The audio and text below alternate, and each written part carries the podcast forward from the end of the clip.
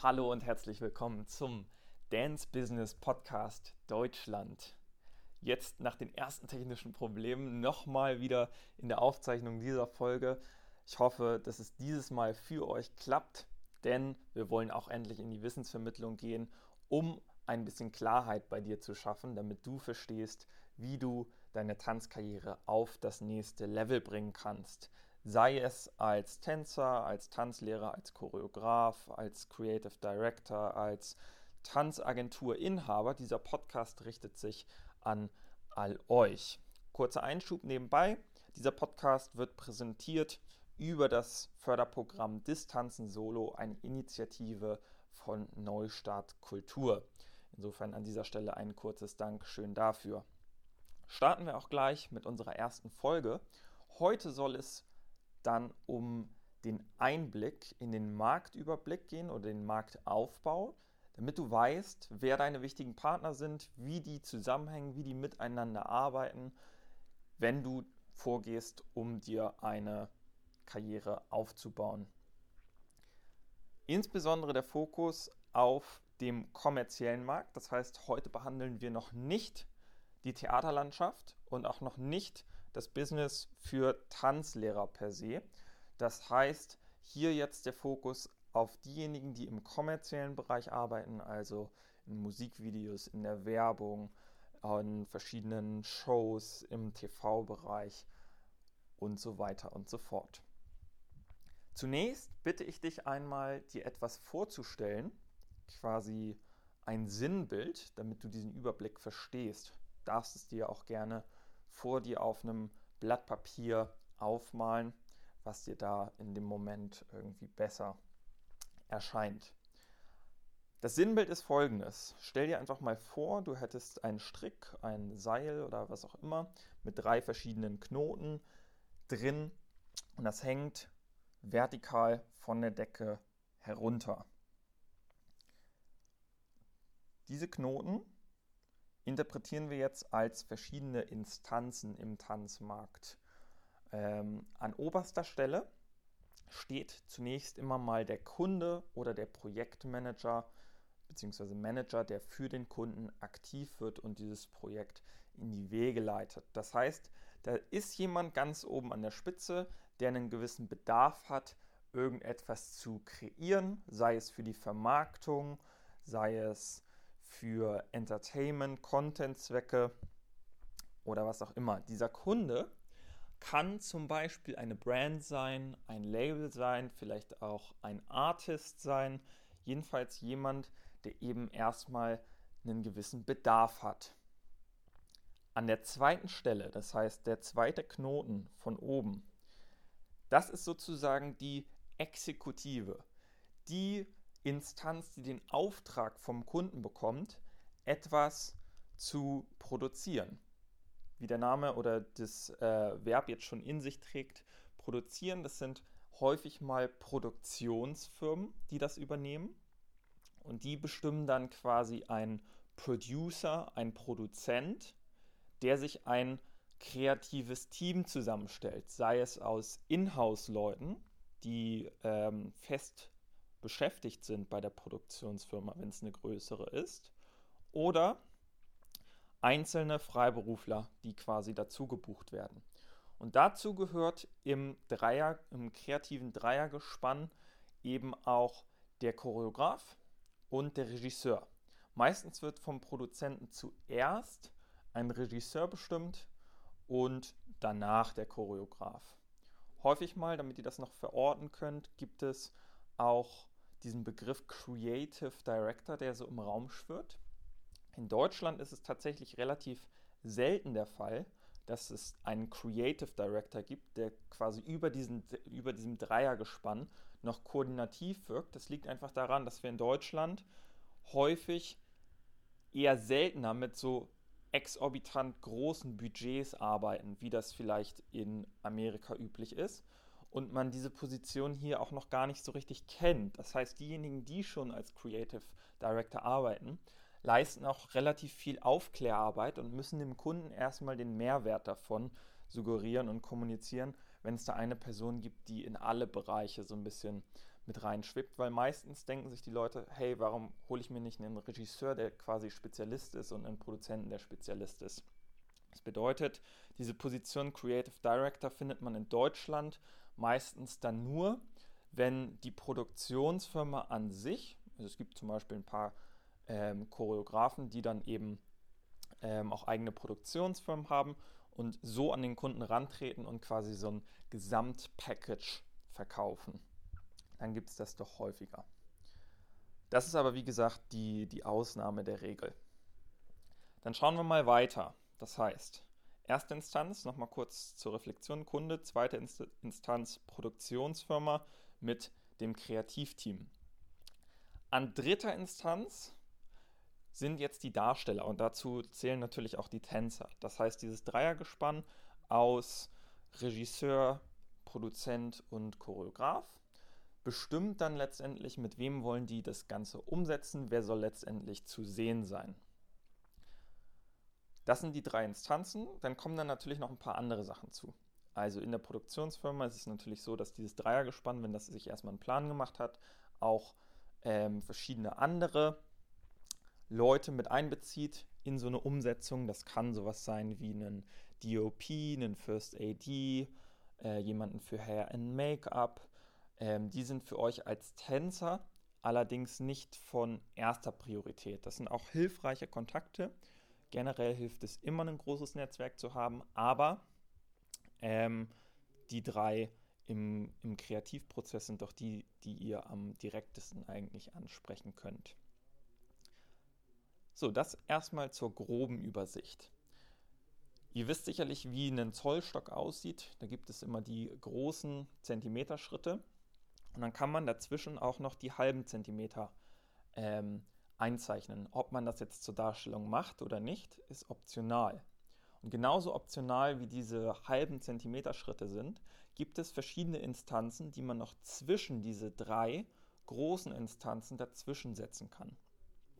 Manchmal ist es so, dass zwischen Kunde und Produktionsfirma eine Werbeagentur eingebunden wird. Das bedeutet, da hat zum Beispiel ein großer Kunde wie, sagen wir mal, Mercedes, die Idee, hey, wir brauchen irgendwas, womit wir unsere Produkte bewerben können. Dann lagern die diesen Auftrag quasi an eine Werbeagentur aus. Die überlegt sich ein schönes Konzept und beauftragt dann die Produktionsfirma. Also besteht da im ersten Moment kein direkter Auftrag vom Kunden, vom Kunden, sondern von der Werbeagentur, also eine dazwischen geschaltete Instanz. Wenn es jetzt zum Beispiel ein Label ist, dann ähm, ist es aber häufig mal so, dass es diese Instanz eben nicht gibt und das Label direkt sagt, hier Produktionsfirma XYZ macht uns mal ein Musikvideo fertig. Dann gibt es noch weitere Instanzen zwischen der Produktionsfirma und diesem Kreativteam, was quasi dazugehört, also Produzent, Regisseur, Choreograf, die dazu gebucht werden, und den Talents, also den Darstellern, den Tänzern.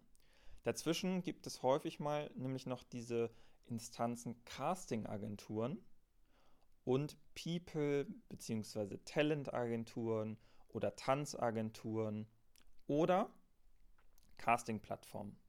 Wie funktioniert dieses Zwischengebilde jetzt.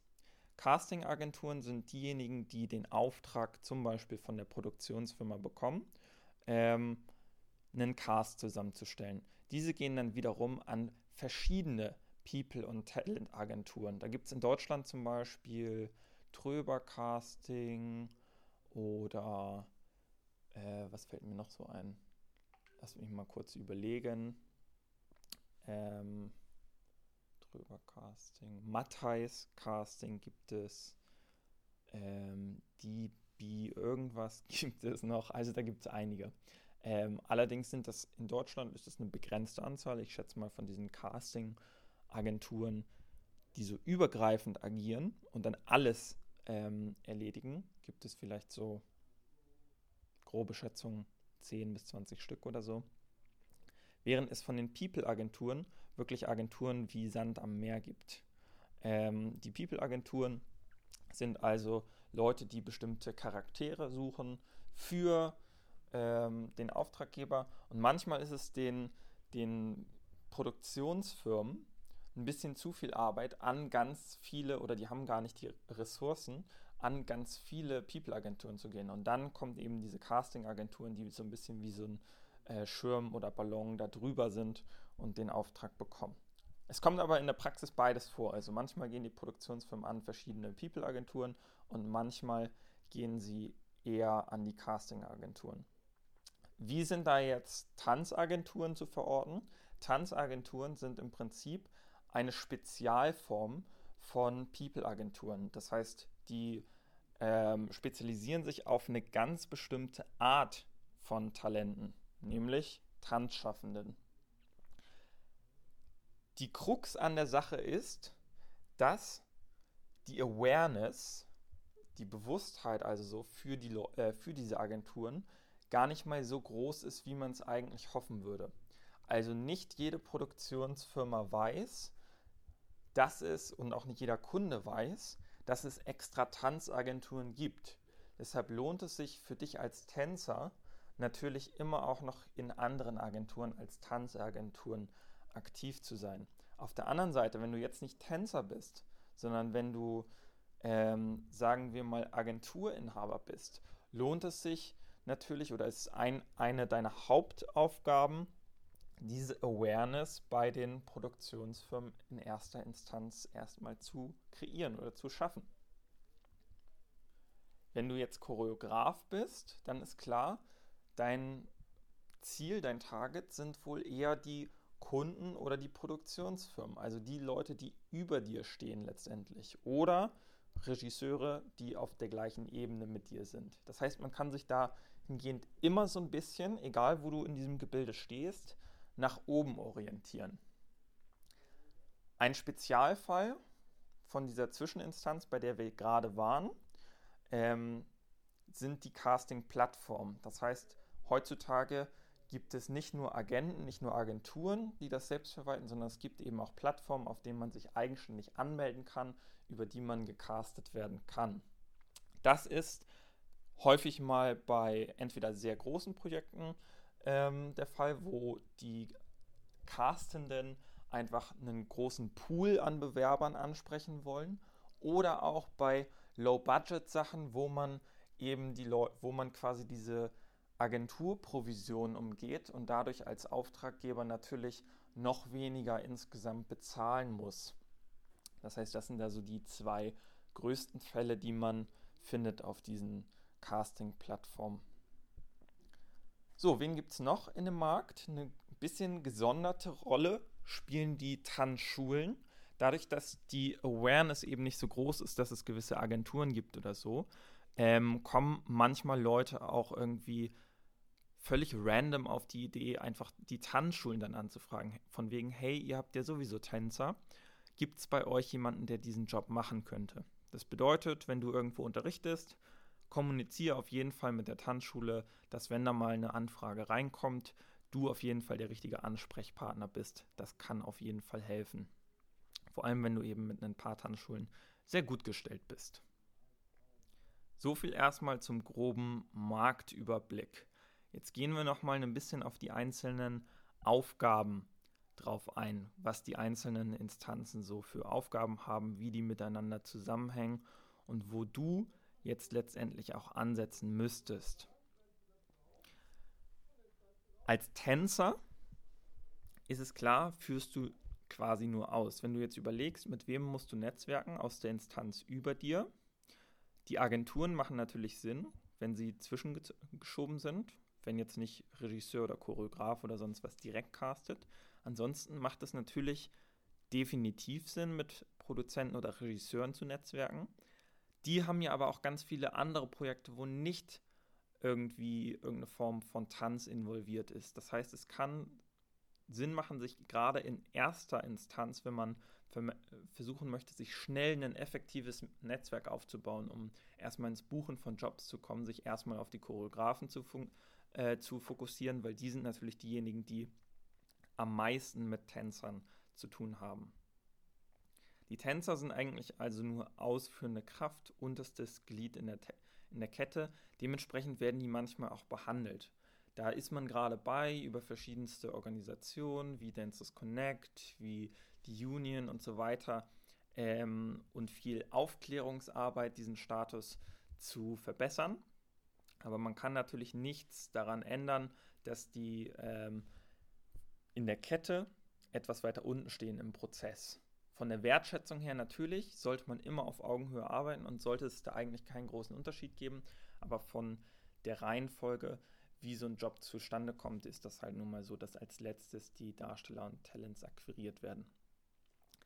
So, was hat der Produzent zu tun? Der Produzent ist derjenige, der alle Leute zusammenbucht, sozusagen, der das Organisatorische, das Geschäftliche quasi übernimmt, auch das Budget verwaltet, die Leute letztendlich bucht. Manchmal gibt es eben ähm, nicht nur einen Produzenten, sondern dann so eine Art Executive ähm, Producer und dann gibt es einen Produzenten und dann gibt es einen Co-Produzenten und so weiter ähm, wenn es besonders große Produktionen sind und das eben nicht von einer Person allein handelbar ist. Der Regisseur, ganz klar, ist derjenige, der den roten Faden bewahrt, der das Konzept umsetzt, so ein bisschen die kreative Vision hat. Der Choreograf, das ist jetzt eine sehr persönliche Meinung, weil ich selbst als Choreograf arbeite, ist meistens derjenige, der diese Vision vom Regisseur mitentwickelt und zum Leben erweckt. Das heißt, fast in so eine Art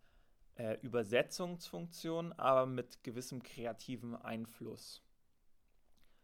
Ja, und dann gibt es noch die anderen Leute im Team. Ähm, über die werden wir später nochmal sprechen. Also sowas wie ein DOP ist halt derjenige, der die Kamera fährt äh, oder, oder handelt. Und dann gibt es verschiedene andere Instanzen, die aber jetzt erstmal für dich nicht so relevant sind. Die Produktionsfirma, da gibt es ganz verschiedene in Deutschland, gibt es auch relativ viele. Also ich würde sagen, allein hier in Hamburg gibt es 40 größere Produktionsfirmen und dann nochmal viele kleinere Produktionsfirmen. Ähm, die Werbeagenturen, wie gesagt, sind eher kreativ tätig und buchen dann sowohl die, ähm, die Plätze, also wenn es eine TV-Werbung ist, zum Beispiel bei Mediaagenturen, die sind für euch als Tänzer aber gar nicht relevant und ähm, entwickeln das Konzept, sind auch häufig mal am Set und ja, der Kunde ist eigentlich relativ klar, ist derjenige, der am Ende sagen muss, jo, hat mir gefallen und vielleicht auch den buche ich nochmal wieder. Wie nützt dir das jetzt, dieser Überblick? Also, zum, als generelle Hinweise nochmal kurz. Bei jedem Job ist dieses Konstrukt letztendlich anders. Es kann sein, dass mehrere ähm, Funktionen kombiniert sind. Es kann sein, dass einige Funktionen wegfallen.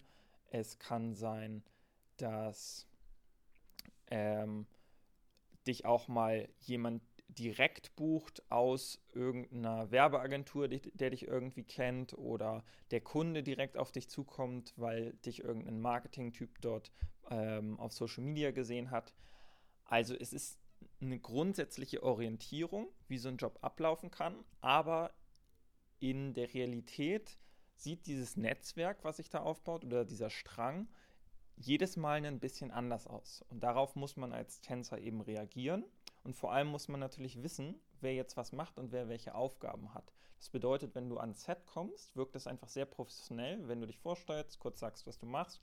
Und wenn du dann aber eben einschätzen kannst, was der andere macht. Wenn da jemand sagt, okay, hier, ich bin der Produzent, dann weißt du genau, ah, okay, das ist derjenige, der das und das macht. Und für dich natürlich besonders wertvoll, weil du dann im Netzwerkprozess ähm, einen Opener hast und sagen kannst, okay, wie war denn das bei diesem Projekt? Du hast direkt ein Thema, über das du sp äh, sprechen kannst, weil du weißt, womit sich diese Person beschäftigt. Des Weiteren ist es für dich natürlich gut zu wissen, okay, wer sind die Player am Markt, mit wem muss ich überhaupt netzwerken, weil, wenn wir ehrlich sind, 80% der Jobs gehen eigentlich ähm, auf dein Netzwerk zurück. Insofern ist es sehr, sehr wichtig, sich einen Überblick zu verschaffen, mit wem will ich jetzt eigentlich netzwerken und vielleicht auch in welcher Reihenfolge. Wen soll ich erstmal priorisieren? Wer kommt danach? Und wer vielleicht als drittes, ähm, wenn ich mir jetzt irgendeine Netzwerkstrategie ausdenke. Ich hoffe, das hat dir geholfen. Wir versuchen diese Podcasts immer relativ kurz und knackig zu halten, mit einem bisschen Input, ähm, der dann zum Weiterdenken ver verleitet. Wenn du Fragen hast, komm gerne auf uns zu. An dieser Stelle sei nochmal gesagt, wenn du Tänzer bist und die Betreuung suchst und deine Karriere aufs nächste Level bringen möchtest, dabei Unterstützung suchst, bewirb dich gerne bei uns auf ein kostenloses Beratungsgespräch. Wir bieten Coachings an, drei Monate, in denen du strukturiert an deinem Business als Tänzer arbeitest. Das heißt, es geht nicht groß darum, tänzerisch voranzukommen, natürlich auch zu lernen, was sind die Defizite im tänzerischen Sinne, aber es geht vor allem darum, ähm, mit ein bisschen Struktur das eigene Netzwerk weiter auszubauen und dann wirklich in einer ganz individuellen, persönlichen Zusammenarbeit für dich die richtigen Art und Weisen zu finden, wie du es schaffst, eine erfolgreiche Karriere dir aufzubauen. Wenn das für dich von Interesse ist, geh auf www.alexheimer.de slash Beratung oder schreib uns kurz auf Instagram, damit wir gemeinsam einen kurzen Termin vereinbaren können. Vielen Dank fürs Zuhören und bis zur Folge 2. Wir sind schon ganz gespannt, was da noch alles kommt auf dieser Reise.